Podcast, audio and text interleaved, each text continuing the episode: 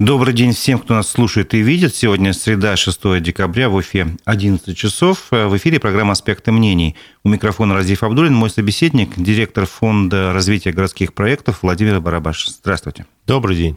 Напомню, что трансляция программы идет в Ютубе на канале «Аспекты Башкортостан», где я спрошу оставить свой лайк, поддержите работу редакции и пишите свои вопросы к нашему гостю. Мы постараемся их во время разговора использовать. Ну, э, главная тема разговора, я предлагаю сделать ситуацию вокруг запаса. Я сейчас напомню, если что-то не так скажу, поправляйте. В марте 2019 года, после того, как у Роскомснаббанка была отозвана лицензия, выяснилось, что на его счетах э, заморожены и хранятся деньги взаимодавцев, каких было более 4000 рублей, именно которые подписали договора вот э, в системе золотого запаса. Деньги порядка миллиард семьсот миллионов остались тогда, в общем, как бы не, не выплаченными им. И многие из замодавцев потом стали утверждать, что их ввели в заблуждение, потому что они э, договоры на займ составляли в офисах банка, э, в общем-то, и они думали, что они просто, ну, многие, не все, конечно, перезаключают банковский договор на хранение вклада, и их деньги надежно защищены. Многие не понимали, что на самом деле они не вкладчики, а взаимодавцы, и на их деньги такая страховая гарантия не распространяется. Ничего не ошибся нигде? Ну, чуть-чуть по цифрам, как бы этот, э, на момент отзыва лицензии у Роскомснабанка вообще как бы в структуру там, золотого запаса входило почти 40 юрлиц, ну, то есть те, кто через эту площадку привлекал займы. А только у восьми из них э, были счета в Роскомснабанке, ну, собственно говоря, у них проблемы-то и возникли. То есть из-за того, что деньги, которые были э, на которые эти фирмы работали, э, оказались заморожены э, в рамках вот отзыва лицензии. А если говорить о цифрах, то на момент отзыва лицензии у банка в 2019 году было 8171 договор займа. То есть это надо понимать, что это не в людях, это в договорах, потому что у некоторых были договора в разных э, ООЖ. То есть там у одного человека, насколько я помню, рекорд чуть больше 10 различных договоров.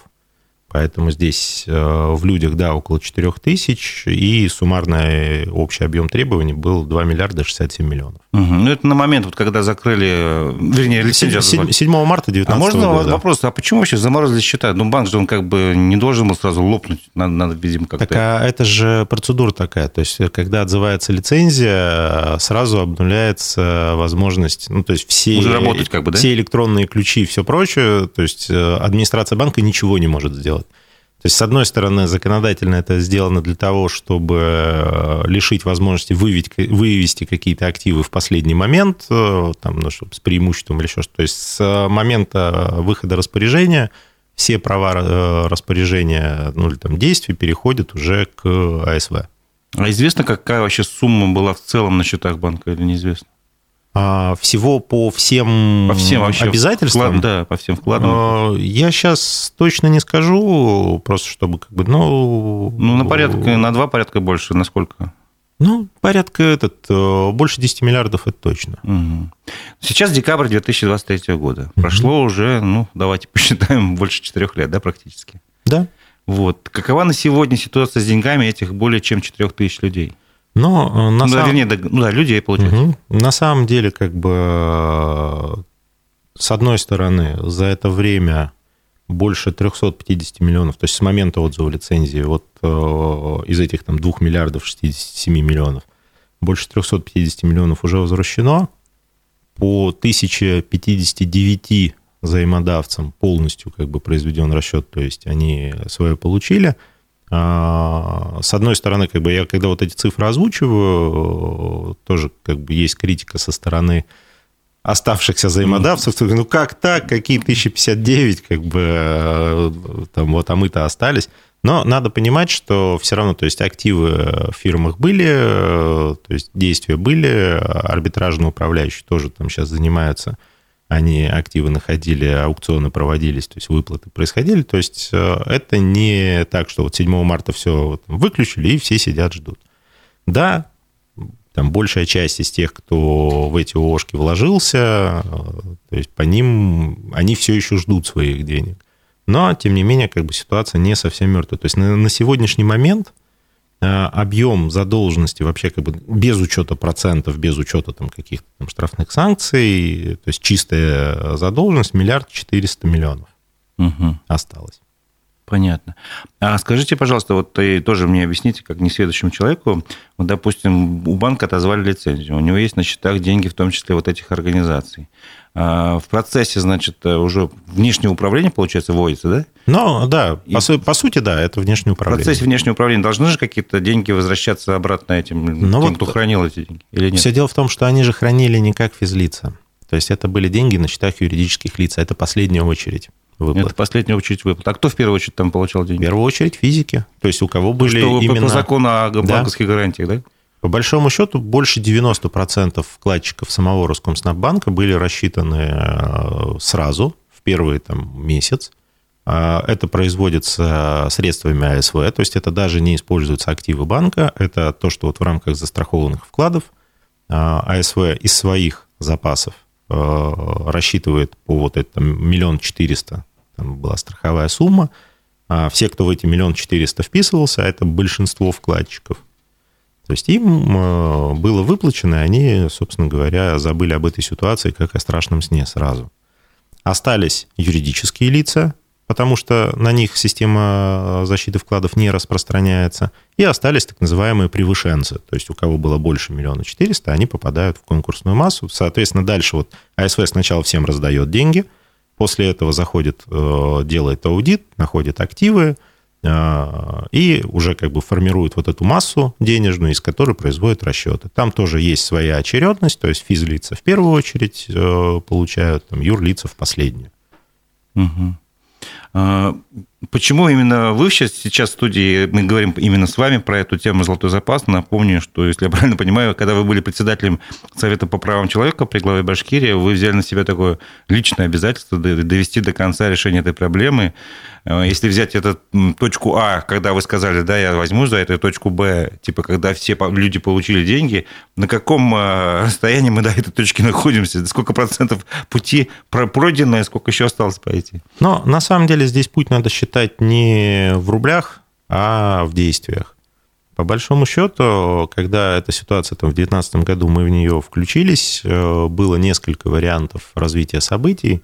То есть первое, э, МВД возбудило уголовное дело по факту там, прекращения выплат. Ну, вот. А, и мы предложили, то есть проанализировав ситуацию, поняв, что это все-таки не пирамида, и ЦБ согласился с тем, что это не пирамида. И вот когда там пишут, вот там пирамида, все как бы там разворовали, крали, нет. То есть это была действительно как бы работающая система. Это вот эти вот... У нас нет, к сожалению, в России закона о краудфандинге, соответственно, нет каких-то законодательных э, моментов по защите интересов граждан. И э, там, когда привлекают вот такие займы под инвестиции, то есть для ООшек, для, там, ну, для юрлиц, это как альтернативная возможность вместо банковского финансирования получить э, финансирование для реализации тех или иных инвестиционных проектов. То есть площадка, которая это дело, она, к ней обращались юрлица, э, она у граждан привлекала денежные средства и давала в долг вот этим вот э, ООшкам для того, чтобы они реализовывали какие-то инвестиционные проекты. И посмотрев, что, собственно говоря, эта деятельность действительно велась, и есть активы, которые можно довести до ума, и их хватит на то, чтобы рассчитаться, но, собственно говоря, нами осенью 2019 года было предложено э, в качестве варианта пойти в банкротство и через процедуру, то есть не уходить в конкурсное производство. То есть чем отличается конкурсное от внешнего? Конкурсное – это когда вот все, что есть, как есть, Э, его просто выставляют на аукцион, какая-то сумма получается, и она делится пропорционально задолженности. Там уж хватить, не хватить, уже нет никакой гарантии. Там, скорее всего, не хватит, потому что ну, никто это... Хватило бы, если бы деньги лежали в сейфе стопками. А вот тогда хватило бы. Там другие активы, естественно, были, не деньги. Там активы, которые... То есть это же инвестиционный проект. Для того, чтобы актив э, стал обладать какой-то определенной стоимостью, его, с ним надо сделать ряд определенных действий.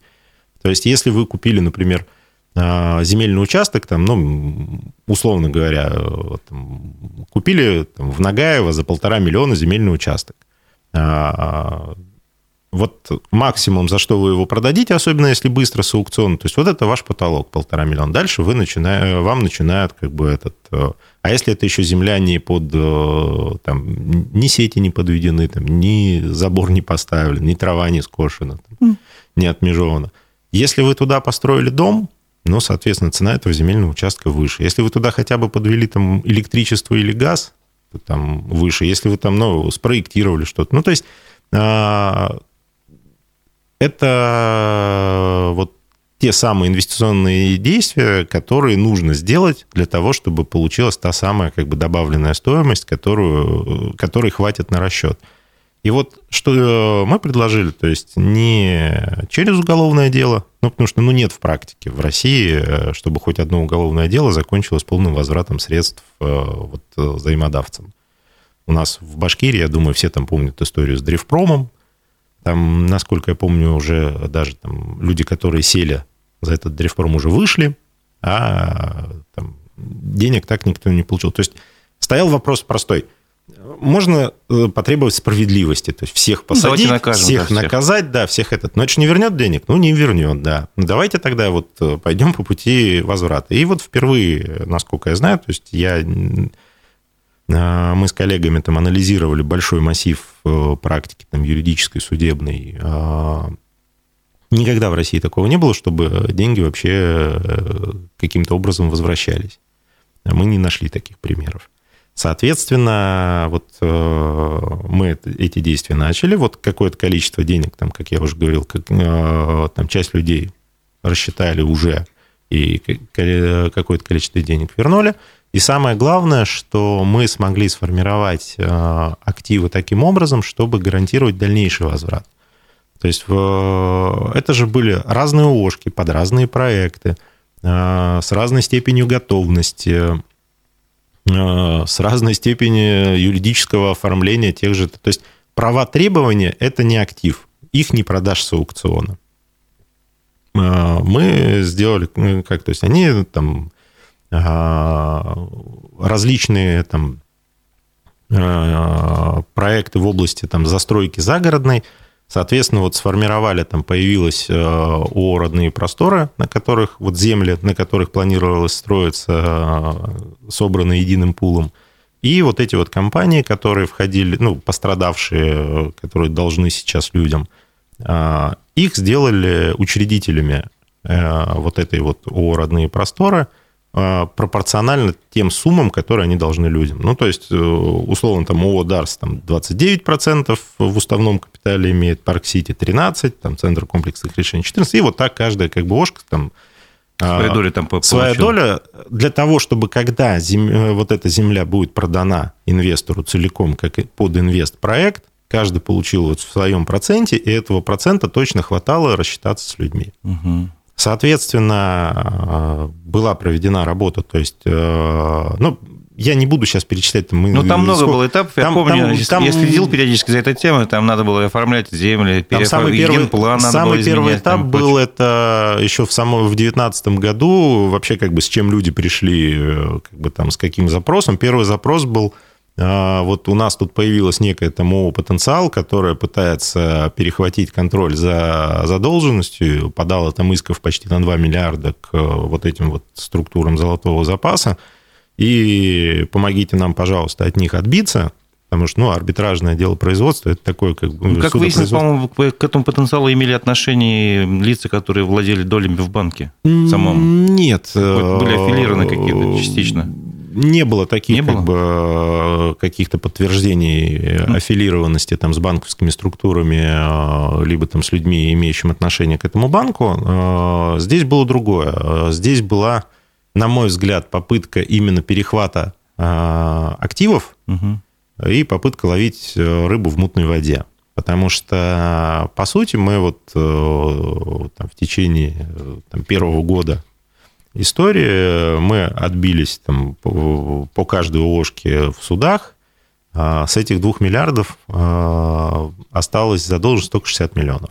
Ну, как раз потенциал как бы взыскал потом, дайте деньги. Ну, он попал также в общую конкурсную массу. Понятно. То есть он такой же сейчас кредитор вот на 60 миллионов. Но это были 60 ну, то есть миллионов. это был первый этап, на который было столько времени, условно говоря, потрачено. А, да, но параллельно как бы мы занимались тем, что то есть, э, когда поняли, что мы уже э, нормально как бы проходим эту историю, э, параллельно занимались поиском инвестора, который бы профинансировал дальнейшую работу. Ну, тоже надо понимать, что земельный участок – это земли сельхозназначения. Угу. Соответственно, для, им цена сейчас там суммарно ну, там, несколько миллионов рублей ну, там, пускай 100 даже миллионов рублей, но 100 миллионов на полтора миллиарда ну, да. Э, плохо делится. А, плохо От на 15 почти. Да, то есть это, грубо говоря, там, сколько там, 15 копеек на рубль. Да. Вот. Э, соответственно, ну, а хочется же, чтобы все получили то, что как бы этот, э, то, что внесли, то есть всю свою задолженность. Соответственно, э, эту землю надо было привести в соответствие, уже дать ей рыночную цену нормально. Для этого э, нужна разработка проектов планировки, проектов межевания. Для этого нужна разработка э, изменений в генплан сельсовета, потому что без этого невозможно изменить назначение земельного участка. Для этого нужно проработать с энергетиками, там, со всеми поставщиками-ресурсниками, потому что без мощностей это тоже ничего не тоже стоит. будет пустое просто обещание. Да. Как бы. а для этого нужно там, геологию, геодезию, там, все изыскания произвести. Это все стоит денег, причем это стоит денег не маленьких. То есть только внесение изменений в генплан там, и проекты планировки межевания, только они стоят больше 50 миллионов. Естественно, что ну, ни одна из этих ООшек не способна была эти деньги оплатить э, после того, как они все заморозились э, в рамках там, закрытия банка. А вот э, мы нашли инвестора, мы как бы сделали проект совместно там с ними. Мы помогли этому инвестору выйти на инвест-час в республике. Соответственно, этот проект получил поддержку правительства. А, не потому, что это там очень важный социальный вопрос, который надо каким-то образом закрыть, а потому что это действительно хороший инвестиционный проект. То есть э, у нас не стоит... То задача... есть это как бы не с э, какой-то социальной солидарности там, или из жалости, а чисто из экономических причин? Но инвестор, да. То есть инвестор видит свою выгоду, э, ну, кто придет просто так раздать полтора миллиарда? Конечно. Э, соответственно, э, это такая челночная дипломатия по Киссинджеру, да, когда там здесь пошли поговорили, здесь пошли поговорили. А, вот весь этот там, переговорный процесс, то есть э, тому же инвестору убедили его, что отдав эти там полтора миллиарда за землю, которые идут в вкладчик, мне уже без разницы, э, как это будет потрачено. То есть, если Конечно. бы это был собственник просто как бы физлицо, ну, там, купил он там, не знаю, себе виллу где-нибудь там а, в загранице и несколько там элитных иномарок или яхту, да, окей. А, ушло это взаимодавцам, но тоже как бы они реализуют свой, свою бизнесовую историю, понимают, что вот эти полтора миллиарда позволяют им заработать какие-то свои деньги. А, то есть их привлекли для вот э, оплаты вот этих всех вот приведения этой земли в соответствие. А все там геологии, геодезии, э, изыскания, работа там с э, всеми там министерствами, потому что, ну, там у архитек... Э, по линии архитектуры там своя история, по линии Минприроды там, наличие горных отводов там, или каких-нибудь там промыслов, условных там ресурсодобытчиков на этих землях или там зарезервировано под там что-то, тоже как бы это надо прорабатывать, это надо изучать, это специалисты должны работать. То есть а, объем работы очень большой – и вот эта работа была завершена, то есть сейчас остался финальный этап. Э, документы все готовы.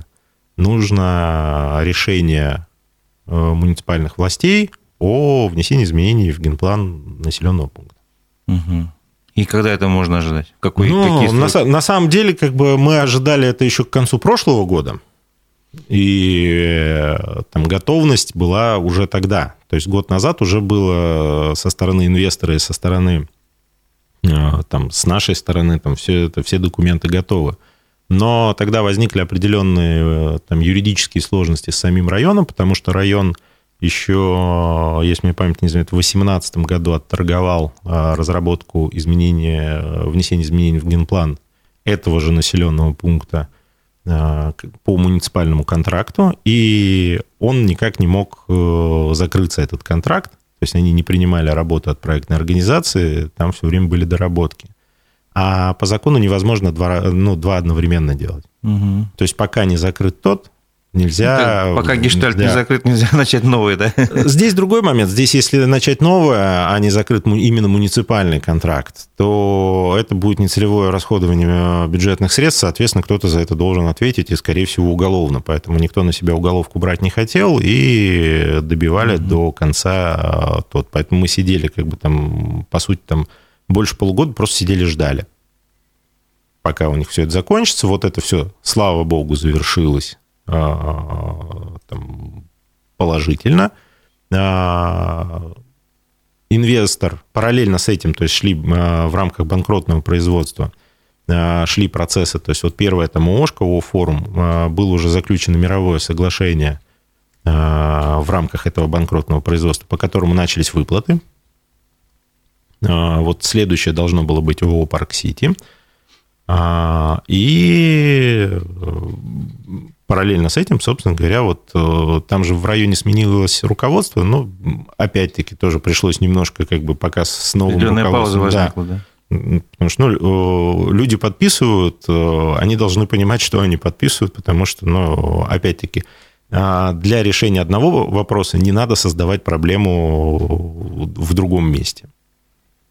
То есть угу. вот пока как бы вникли. То есть сейчас мы ждем нового подписания. Но здесь а, там новая сложность возникла из-за того, что в октябре, о, в октябре, в августе этого года а, группа взаимодавцев а, начала активно, ну, так, они начали весной, начали активно общаться с жителями этого сельсовета.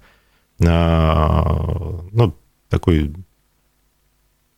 по-простому, по-русски наускивать их, что а вы вот хотите, чтобы вам здесь все застроили, вы там как это все будет. А, естественно, что ну, как бы там очень сильно подогрелся этот интерес, угу. к вопросу, то есть начали там закидывать сельсовет письмами, какими-то там еще что то есть... Э, а что это было? Они же, получается, против своих собственных интересов как бы выступили. Вот э, я не берусь сказать, что это было, и это не то, что было, это и сейчас mm есть, потому что все равно есть вот эта консолидированная группа, которая в августе пошла в суд и э, там, снесла мировое соглашение по Парк-Сити, которое было принято большинством взаимодавцев. То есть они в суде убедили суд в том, что не отвечает это мировое соглашение интересам всех взаимодавцев. То есть они активно торпедируют эту историю. Не знаю, зачем это нужно. То есть э, я могу только предполагать, то есть это там из ну, серии... это версии, только из, да, из версии, из серии предположений. Да, да. версии предположений там, и субъективных оценочных суждений. А, возможно, кто-то Э, с этой группой работает для того, чтобы перехватить контроль над э, почти готовым активом. Угу. Потому что следующий шаг, то есть если это не будет сделано, если не будет э, там, заключены мировые соглашения, если не будет как бы, там, консолидированной работы, то есть это уже вылилось в то, что инвестор приостановил финансирование, потому что все, что он сейчас финансирует, это он финансирует по сути, под честное слово, потому что э, земля-то еще не переведена, и она не имеет То есть я правильно понимаю вас, я вот прошу прощения, что перебиваю, э, если ну, ваша версия справедлива, то может появиться на горизонте, когда инвестор первый откажется, какой-то второй инвестор, который подешевле все это купит и но уже, не, но уже не будет рассчитываться. Да. Потому что вот сейчас, э, допустим, вот есть Парк Сити, по которому о, не Парксити, Тихая гавань, прошу прощения. А, есть Тихая гавань, по которой вот это решение а, там, не прошло на мировое соглашение. Чем это вылилось для взаимодавцев? То есть, соответственно, взаимодавцы Тихой гавани не получают выплаты. Это остановило а, выплаты взаимодавцам, которые заключили мировое соглашение по ООО «Форум», и это заставило задуматься инвестора о продолжении финансирования дальнейшего этого проекта. А, пока существует судебное решение, которое требует перевести процедуру из внешнего управления, когда арбитражный управляющий занимается тем, что приводит актив в порядок, и а, вот они совместно работают по созданию вот этой вот самой добавленной ценности, в конкурсное То, производство. Что вы говорили, да, да? А, какие активы есть у Тихой Гавани. То есть при всем при том, что задолженность Тихой Гавани перед взаимодавцами э, порядка 400 миллионов. А какие есть активы? Есть э, доля в 19% в ООшке с землей. А пускай там, оценочная стоимость этой земли э, там, 100 миллионов, которые на родных ну, просторах. Ну, соответственно, соответственно 19 миллионов да. они могут э, хотеть за эту долю то есть уже получается, если 19 разделить на 400, это будет 1 а, нет, а, а дальше это еще и аукцион. То есть это еще не факт, будет... что за эту купят цену. Да, потому что ты же с 19% не... это не земля. Ну да, это доля. Это доля в управлении, даже не блокирующий пакет. То есть ты ничего с этим сделать не можешь. Но ты можешь, э, высадить, грубо говоря, рассчитаться. То есть э, следующее действие, то есть с аукциона будет продано, пускай за 19 миллионов. Да, допустим. А, за 19 миллионов, эти 19 миллионов ровным слоем будут розданы вот на эти 400 миллионов. Угу. После этого суд принимает решение о ликвидации компании. Тихой гавани. Тихой гавани. А актив перейдет тому, вот эти 19%, кто его купил с аукциона. Угу. И, соответственно, он уже участвует в масштабе 400 миллионов. Ну, явно хорошая такая э, хорошая схема. инвестиционная идея, скажем. Э, у нас есть, к сожалению... То есть, там... Если инвестпроект удастся, то обладатель этой доли в итоге выйдет там с 200% прибыли, что ли, примерно. Ну, почему с 200%? Ну, 19% 400... Нет, больше. Больше даже будет. Конечно. А, ну да, но есть же еще э, интерес... То есть он понял. умножит в 20 раз, 20 раз свои вложения. Интересно.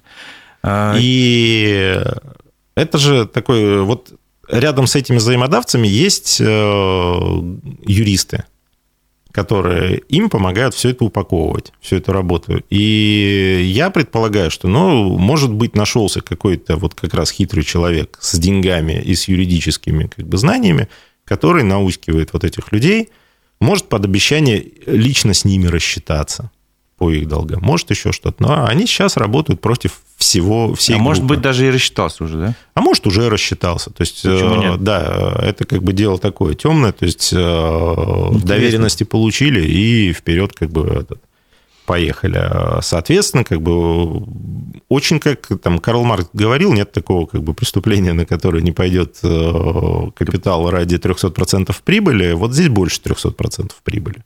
Но и вы интересы физиков их э, неинтересны Вы от своего обещания не отказываетесь довести до конца? Мы продолжаем эту работу, то есть э, я регулярно общаюсь с взаимодавцами, то, э, то есть э, стараюсь эту информацию донести. То есть да, я, как бы там не проводим сейчас собрания, иногда мне это там ставят в укор о том, что вот почему вы не проводите там собрания. Но потому что я понимаю, что это нужно там для успокоения людей, но задача же не успокоить, задача деньги вернуть. И это время с пользой лучше тратить на то, чтобы не собирать всех-всех-всех, чтобы они там что-то как бы вещали со сцены, а задача в том, чтобы вот, ну, довести этот процесс. То есть вот на следующей неделе будет там совещание в прокуратуре в республиканской с участием района, с участием там представителей правительства – для того, чтобы эту, этот вопрос тоже все-таки э, оставить в нужной колее и не дать его увести куда-то в сторону. Угу. Но здесь надо тоже понимать, что там, невозможно помочь взаимодавцам против их воли. То есть, да, если они понимаю. начинают э, торпедировать, я понимаю, что большинство-то как бы не относятся к этим вот э, товарищам, которые нам не товарищи. Но с точки зрения суда, с точки зрения каких-то государственных органов, нет хороших и плохих взаимодавцев. Есть взаимодавцы. И если приходят люди, которые говорят, вот у меня договор, вот я хочу вот так, я требую вот такого решения. А ну, остальные люди могут как-то повлиять на ситуацию? От них ничего сейчас не зависит? От них э, есть большая проблема. Я понимаю, что достаточно большое количество взаимодавцев – это пенсионеры и пожилые люди. Им физически тяжело куда-то ходить, что-то делать и участвовать в каких-то мероприятиях. Но проблема, например, с которой сталкиваются арбитражники по этим ООшкам, это невозможность, ну, проблема даже кворум собрать угу. по, для того, чтобы проголосовать по процедурным вещам. А, приходится как бы там, ну, там, всеми правдами и неправдами выковыривать э, там, голоса людей для того, чтобы э, что-то получилось. Здесь люди более мотивированные и консолидированные, они работают как бы более... Их гораздо меньше, но они гораздо сплоченнее и активнее. Поэтому здесь единственное, как бы там, ну, чем реально могут помочь все э, взаимодавцы, кто заинтересован в возврате денег, в общем, это э, там, сотрудничество с арбитражниками, которые все-таки хотят довести до правильного завершения эти процессы. А если спрогнозировать следующее развитие событий, ваш прогноз, ну, не знаю, оптимальный там и пессимистический, там, какие сроки могут решения проблемы, э, и что вы видите успешным как бы завершением? Ну, успешное этой... завершение всей этой работы – это возврат денег. Так.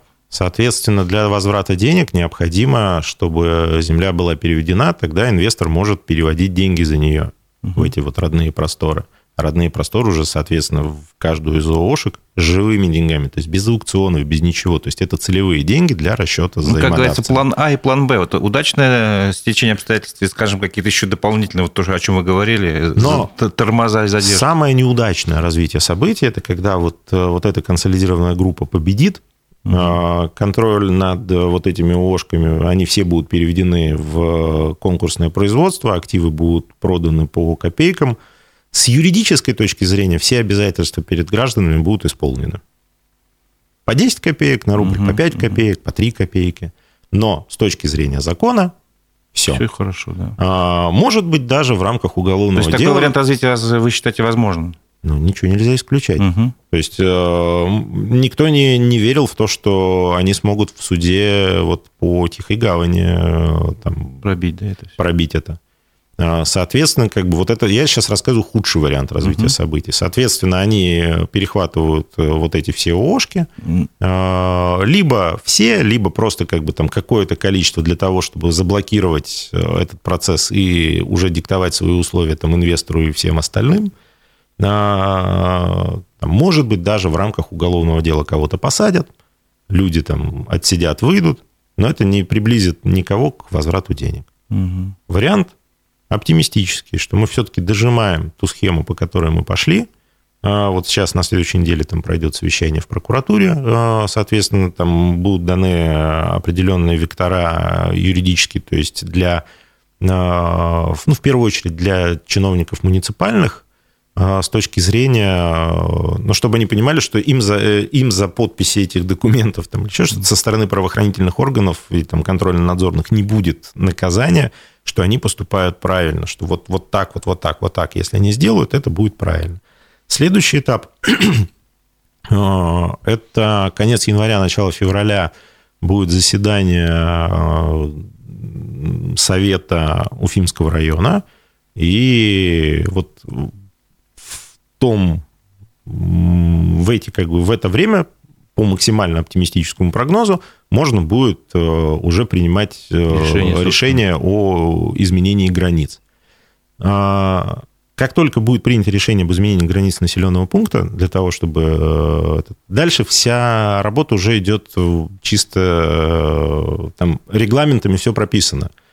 То есть такой документ, такой срок, такой документ, такой срок. То есть это все как бы есть, учитывая, что все документы готовы, там задержек не будет. Но Единственный не прописанный там, в земельном законодательстве момент – это как раз вот внесение изменений в генеральный план.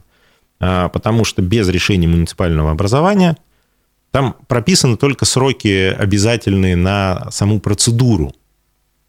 Там, публичных слушаний, непубличных слушаний, там, как, что это делается.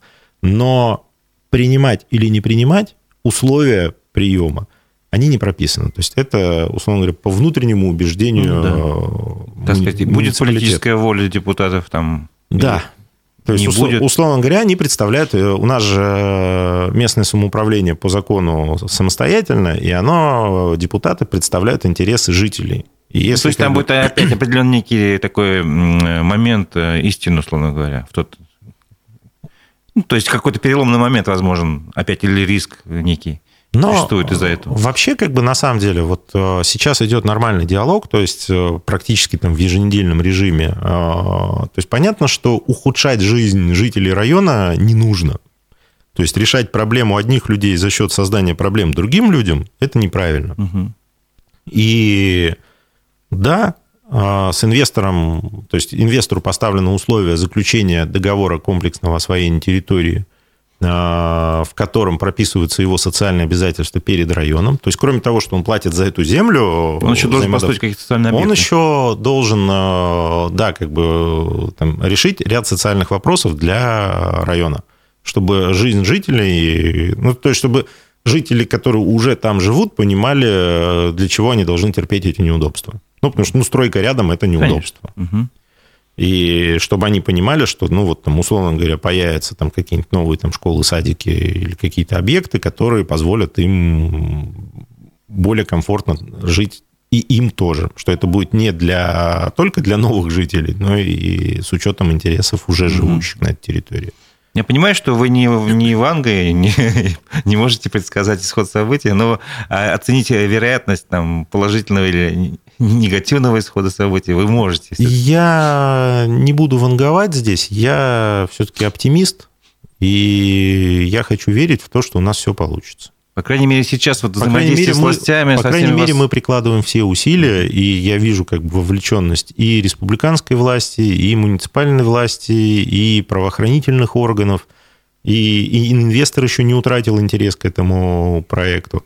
Соответственно, пока я вижу, что все заинтересованные стороны как бы заинтересованы в том, чтобы этот вопрос дожать, несмотря на сопротивление, в том числе самих взаимодавцев, я верю, что у нас все получится. Угу.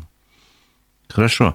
А... Ну, тем более, что если бы мы не дошли уже до выплаты денег, как бы а находились еще где-то там на этапе обсуждений, можно было бы говорить, ну, может, получится, может, нет. Но когда инвестор проголосовал рублем, и он, не дожидаясь оформления всех этих уже вещей, начал уже выплатить. начал выплачивать людям деньги, но это показывает серьезность его намерений, и то, что это не шарашки на контору, у которой там стол, два, э, стул, стол два стула, и это, то есть это люди, у которых есть деньги, которые готовы эти деньги вкладывать даже сейчас. Угу. И здесь надо просто, ну, вот эту ситуацию, баланс интересов соблюсти и дожать вопрос. Ясно. Ну и уточняющий вопрос все-таки. Вы говорите, э, как бы результат э, успешного решения задачи вот это, это выплата денег, но речь идет, видимо, только об основном капитале, а процентах нет. Нет, почему? Есть, собственно говоря, вот и то, что выплачивалось там по тому же там форуму, там деньги и сумма в мировом соглашении прописана с учетом основная сумма долга, и там еще и ряд процентов, процентов да.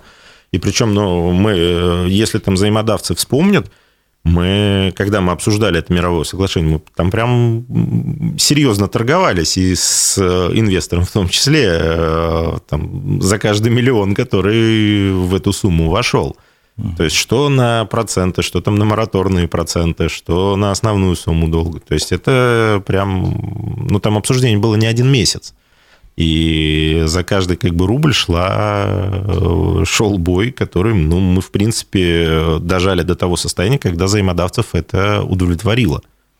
Насколько я помню, там в числе активов была не только земля, но еще отель э, на улицах Гоголя, в котором мы сейчас находимся. Да. да. О судьбе отеля можно узнать, что происходит? Ну, по судьбе отеля, как бы, с одной стороны, это более простой актив, его не надо приводить там в какое-то состояние.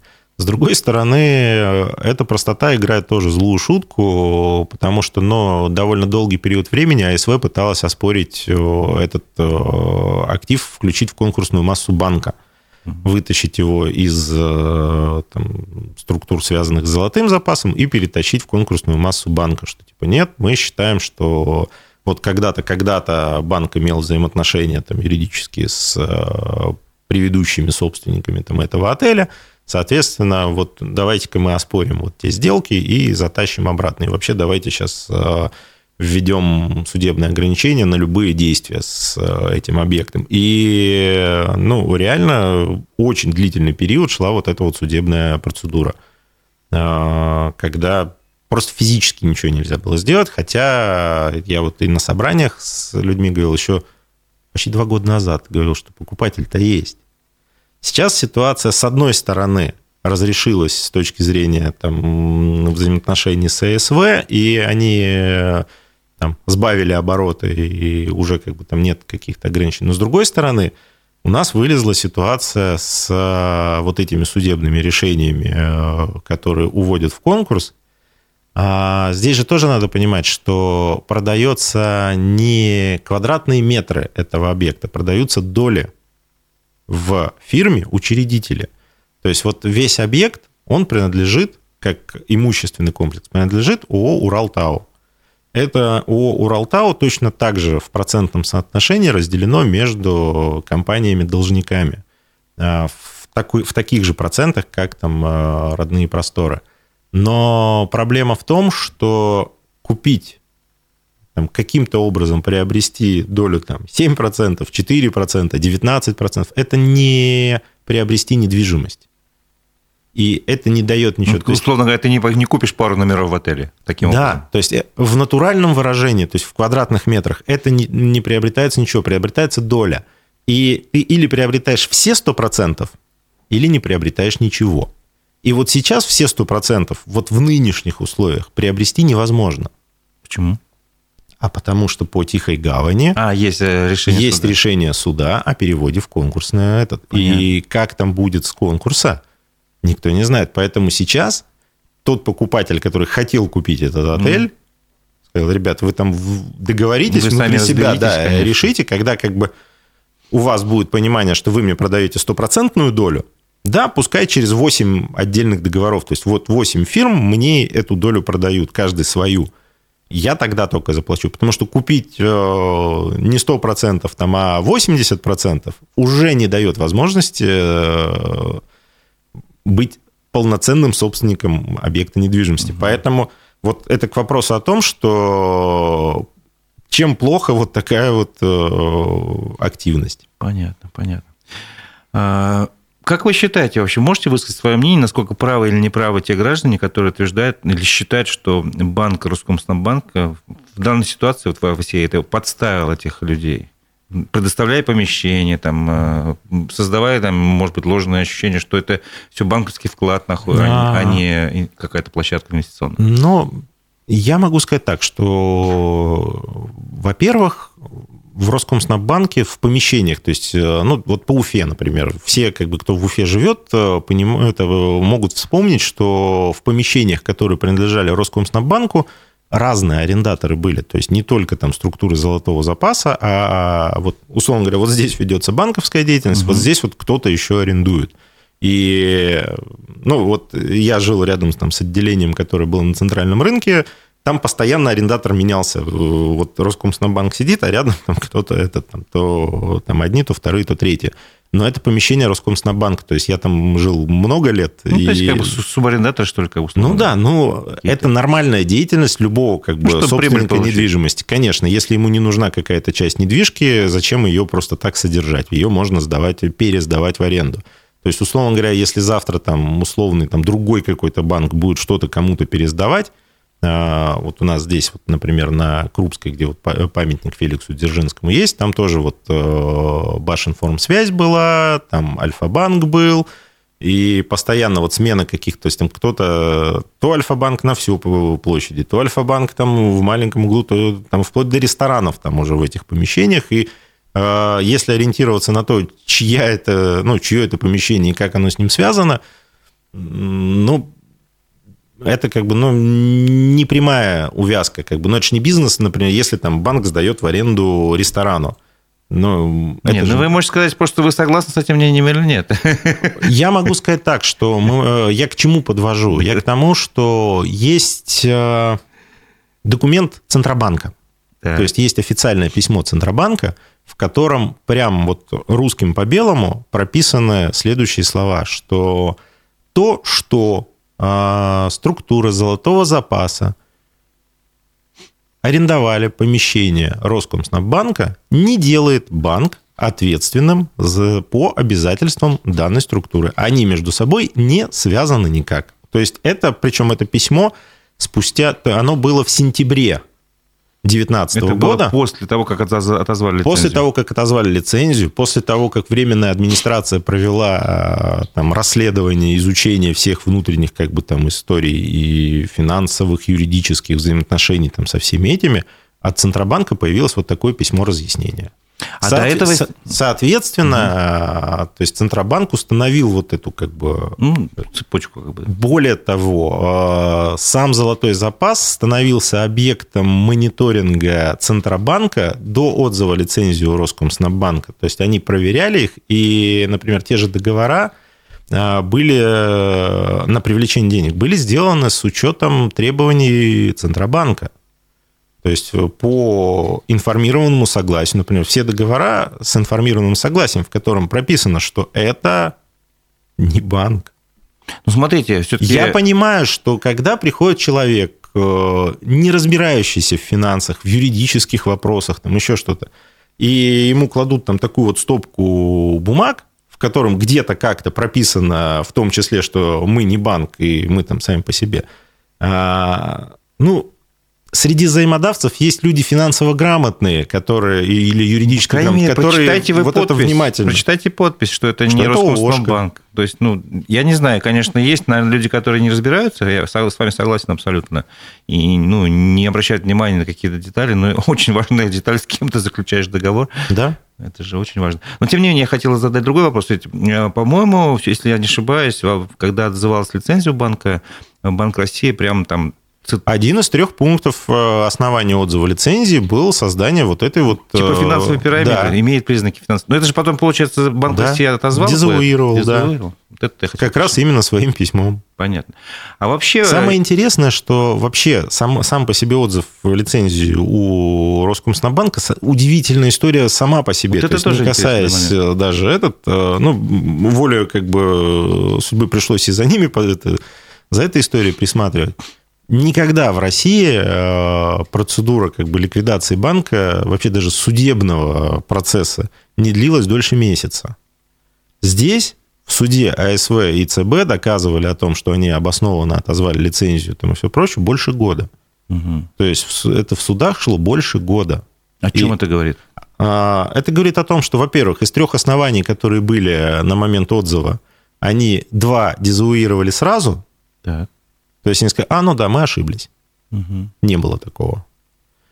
И по одному они судились еще больше года. И тут вопрос в том, что уже они пошли на то, что ну, невозможно, ну, не существует практики, когда вот, ну, банк извинил, ЦБ извинился, сказал, ну ладно, мы ошиблись. И лицензию же не вернуть, все, бизнеса не существует, компания уничтожена. А теоретически это возможно? Нет. Ну, банку, которого... Э, ну, типа, который... Банк России разобрался, сказал, вот мы ошиблись по этому основанию, поэтому третьим мы судимся целый год, да, давайте вернем обратно все на свои места. А как вернуть Уже не существует. То есть, э, говорит, фарш невозможно прокрутить назад. Понятно. Поэтому в данном случае, э, если уже деньги выведены, вклады выведены, то есть это же активы банка, их принудительно из банка изъяли. Даже Теперь если... уже никто обратно не вернет эти Ну, деньги. конечно, но люди же не пойдут, скажут, ну, ЦБ скажет, ну, извините, мы ошиблись. Все такие, о, слава богу, и принесли деньги обратно. Ну, все, бизнеса не существует, то есть э, как бизнес. Есть у вас своя версия происходящей? Причина? Почему так произошло? Почему такой прецедент был создан? Э, ну, это не прецедент. Э, на самом деле, если посмотреть историю отзыва лицензий банков по всей стране, у нас там лет 10 назад было больше тысячи банков. Сейчас около 300 и все региональные банки практически были уничтожены таким образом. Нет, ну там была какая-то логика, наверное. Э, логика ЦБ была в том, чтобы навести порядок на финансовом рынке. Вот. вот э, и вот они этот флаг подняли. Э, То есть, хотите сказать, там косили налево и направо и виноватых, и не виноватых? Да. Но потому что это парадоксальность ситуации в том, что почему невозможно выиграть в суде у Центробанка потому что единственной организацией, э, ну, там, высшими экспертами в области финансов в нашей стране является Центробанк. То есть он сам себя никак не подставит? Конечно. То есть э, если в суде принимается экспертиза только от ЦБ. Парадоксальная ситуация. Конечно. Парадоксальная ситуация. Каких-то международных организаций да, нет, которые не, могли бы... Ну, быть... у нас сейчас с международными организациями сложно. А, в России нет организаций, которые mm бы могли сделать отдельную экспертизу, то есть суд не примет экспертизу от других экспертов, потому что более как бы грамотного, чем Центробанк, эксперта быть не может. Ну, как выясняется, что там иногда бывают люди, которые сами поддаются на крупные мошеннические схемы, там, условно говоря, как на уровне руководства Центробанка попадались под телефонное мошенничество и свои деньги отдавали. Даже Но такие были случаи. Это-то да. Вопрос в том, что с точки зрения суда, угу. Хорошо. если ЦБ сказал, что вот так, значит вот так. А знаете ли вы что-то про судьбу активов э, владельца банка Роскомснабанка Флюра Галямова? То есть, Нет, не настолько я в историю Роскомснабанка погружен. Хорошо. И еще вот такой уточняющий вопрос по золотому запасу. Насколько я понимаю, это была такая краудфандинговая платформа, в которой вы выступаете инвестором и сами выбираете, какой проект хотите инвестировать. Да. То есть это на самом деле была такая площадка. Но еще раз говорю, что на момент отзыва лицензии у Роскомснабанка э, на площадке было почти 40 компаний. Угу. И, грубо говоря, там 30 из них вполне нормально рассчитались по своим обязательствам. То есть мы про них, мы про них не, не видим, не слышим, ну да, и названия спокойны. их не на слуху. А проблема возникла не с тем, что они взяли деньги, с этими деньгами рассовали их по карманам и убежали – Проблема возникла вот у этих конкретно там восьми ООшек в том, что у них расчетные счета были в Роскомснабанке физически. И эти деньги, которые у них были, ну вот... Ну, как бы застряли, если по-человечески. Суммарно застрял почти миллиард. Угу. Понятно. И любая компания, вот представляете, ООшка, которая там привлекла деньги, она не, они там кредит не могли получить нормально, они привлекли денег с краудфандинговой платформы, они э, там, решили там, ну, не знаю, там, строить коттеджный поселок, деньги лежат вот эти привлеченные на расчетном счете. Их раз, там 400 миллионов, например, и все, говорит, нет у вас 400 миллионов. Все, бизнес на этом останавливается и заканчивается, потому что привлечь еще 400 миллионов, чтобы рассчитаться за те 400 миллионов, вот это уж пирамида будет точно. Да, это невозможно. А что вы можете вообще сказать о, о рисках для тех, кто вкладывается вот в проекты, вот в краудфандинговые платформы, или, может быть, есть уже механизмы, вы говорили, нет законодательства, оно, обсужда... оно обсуждается э, сейчас, потому что на самом деле надо понимать, что Роскомснабанк там, или там, Золотой запас или там еще что-то, это же не какие-то единичные случаи. Я То хочу как раз об этом поговорить. Практически этих вот краудфандинговых платформ, независимых, около банков, то есть у всех крупных банков есть свои подобные площадки. Свои, которые с ними прям впрямую аффилированы и э, где этот э, точно так же людям предлагают вот э, банковские, там, прям приходя в банк, говорят, а хотите еще заработать? Вот у нас есть рядом с нами вот такая вот ООшка, она наша, и это, то есть крупные банки, в том числе государственные, ну, с государственным участием, тоже как бы, потому что, ну, а Сбербанк, по-моему, такой проект он как бы начинал, потом вроде как бы отказался. Потому что ЦБ начал ай-яй-яй говорить за такие вещи именно банкам.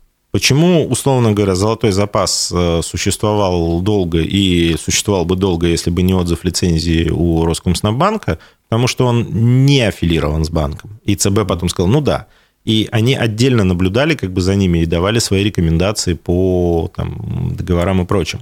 А другой момент то, что вообще подобная деятельность должна быть поднадзорна Центробанку. То есть не должно быть такого, что я завтра захотел создать э, краудфандинговую площадку и просто сделал ложку, сделал красивый сайт, э, открыл офис, посадил красивых девочек там в белых рубашечках, и они там рассказывают людям про то, что вот давайте нам денег. Где гарантия, что вот эти нормальные, а вот эти не соберут деньги и не убегут? Это должно быть, во-первых, поднадзорно, во-вторых, лицензируемо, в-третьих, должен быть определенный набор квалифицирующих, ну, квалификационных требований. То есть это должны быть люди, которые понимают, которые могут сделать оценку тех проектов, которые к ним приходят, что эти деньги не пропадут. То есть, да, можно написать в договоре, что площадка не несет ответственности, э, если что-то пойдет не так. Но опять-таки мы получим то, что люди придут потом, когда что-то вдруг не получилось, и скажут, типа, а деньги? Говорят, ну, а вот, вот вы же подписали, что вы э, к нам претензий не имеете. Это вы идите вот там с той компании, куда вы денег дали. Ну, то есть сейчас пока это до конца не урегулировано законом? Это сейчас пытаются как-то урегулировать. То есть сейчас э, на уровне рабочей группы в Государственной Думе ведется э, там, проектная работа по законопроекту, касающемуся именно краудфандинговых платформ и регулирования вообще этого направления бизнеса. А, во-вторых, там разные подходы рассматриваются, либо с точки зрения ужесточения требований к самим компаниям, либо с точки зрения ужесточения требований к людям, которые могут нести туда. То есть, чтобы простой гражданин не мог пойти отдать свои деньги абы куда. Как это с инвестиционными компаниями? Получилось, что для того, хочешь торговать сам, получи корочку об образовании. То есть ты должен быть профучастником рынка. Угу. А хочешь торговать с плечом, у тебя должно быть еще и там, опыт работы на этом рынке, не только корочка. Не хочешь образования, не, нет опыта работы, иди отдавай в доверительное управление тому, у кого эта корочка есть. Ну и, наверное, последний вопрос, э, если мы говорим про краудфандинг, э, можете ли вы какие-то площадки посоветовать сейчас? Нет, не буду ничего советовать. Ну Неблагодарно это дело. Я понимаю. Но есть э, всемирно известные площадки, есть какие-то российские, там, Бумстартер, Планета, вы не готовы об этом говорить просто? Ну, всемирно известно это Kickstarter. Туда россиянам сейчас доступ ограничен, но площадка, которая действительно... Но надо понимать, что тот же Kickstarter, вот, ну, как образец вообще краудфандинга, это одна из первых крупнейших площадок. А, надо понимать, что люди, которые скидываются туда, а, это венчурная инвестиция в основном. То есть там не размещаются инвестпроекты. То есть, условно говоря, если я хочу построить многоквартирный дом, у меня есть прям бизнес-план, все посчитано, все прям готово, я не пойду туда, я пойду в банк за этими деньгами. А туда э, обращаются люди, вот мы хотим сделать летающий мотоцикл. Нам на это надо миллион долларов. Давайте скинемся. И как, предлагают какую-то там либо долю от прибыли, либо там сувенир еще что. То есть это привлечение денег в той сумме, когда человек э, может отдать деньги и не ждать, что эти деньги вернутся с процентами. Ну, прикольная идея, я отдам, ну, выстрелит, выстрелит. Нет, нет, это венчурная инвестиция. Это инвестиция, которая может прогореть. И они построены так. Если мы говорим о краудфандинге как о альтернативном банковскому финансированию, то есть когда у людей есть возможность не на депозит положить, а вложить в какой-то инвестиционный проект, что инвестиция это только, не только для миллионеров там, или миллиардеров, когда там люди покупают там, этажами в этот, а, что любой человек может стать хоть на чуть-чуть инвестором. То есть я вот там вложил в квадратный метр вот этого дома. Соответственно, я с него там с, э, на этапе строительства вот, ми, минимальная сейчас точка входа – это цена квартиры. Вот при строительстве там, объекта недвижимости. Никто не режет меньше. Соответственно, э, здесь вот эти краудфандинговые платформы предлагают, что типа хочешь от квадратного метра. Вот мы там в десятером скинемся, купим квартиру на, на этапе котлована и на этапе э, сдачи дома продадим. Разве это прибыль поделим пропорционально вкладу. Такие площадки есть, но это надо обладать знаниями и пониманием в том, что они предлагают, для того, чтобы э, оценить этот инвестпроект. То есть нельзя в омут головой кидаться даже, да. если у вас есть там лишние, условно, там 100 тысяч, 200 тысяч. Это вы не если должны... они лишние, да. то можно. А если это последние, то не нужно. Все ясно. Вот давайте на этом совете нашу программу завершим. Напомню, что это была программа «Аспекты мнений». Мой собеседник, директор фонда развития городских проектов Владимир Барабаш, а у микрофона был Разиф Абдулин. Спасибо за участие в нашей программе. Спасибо. Всего доброго.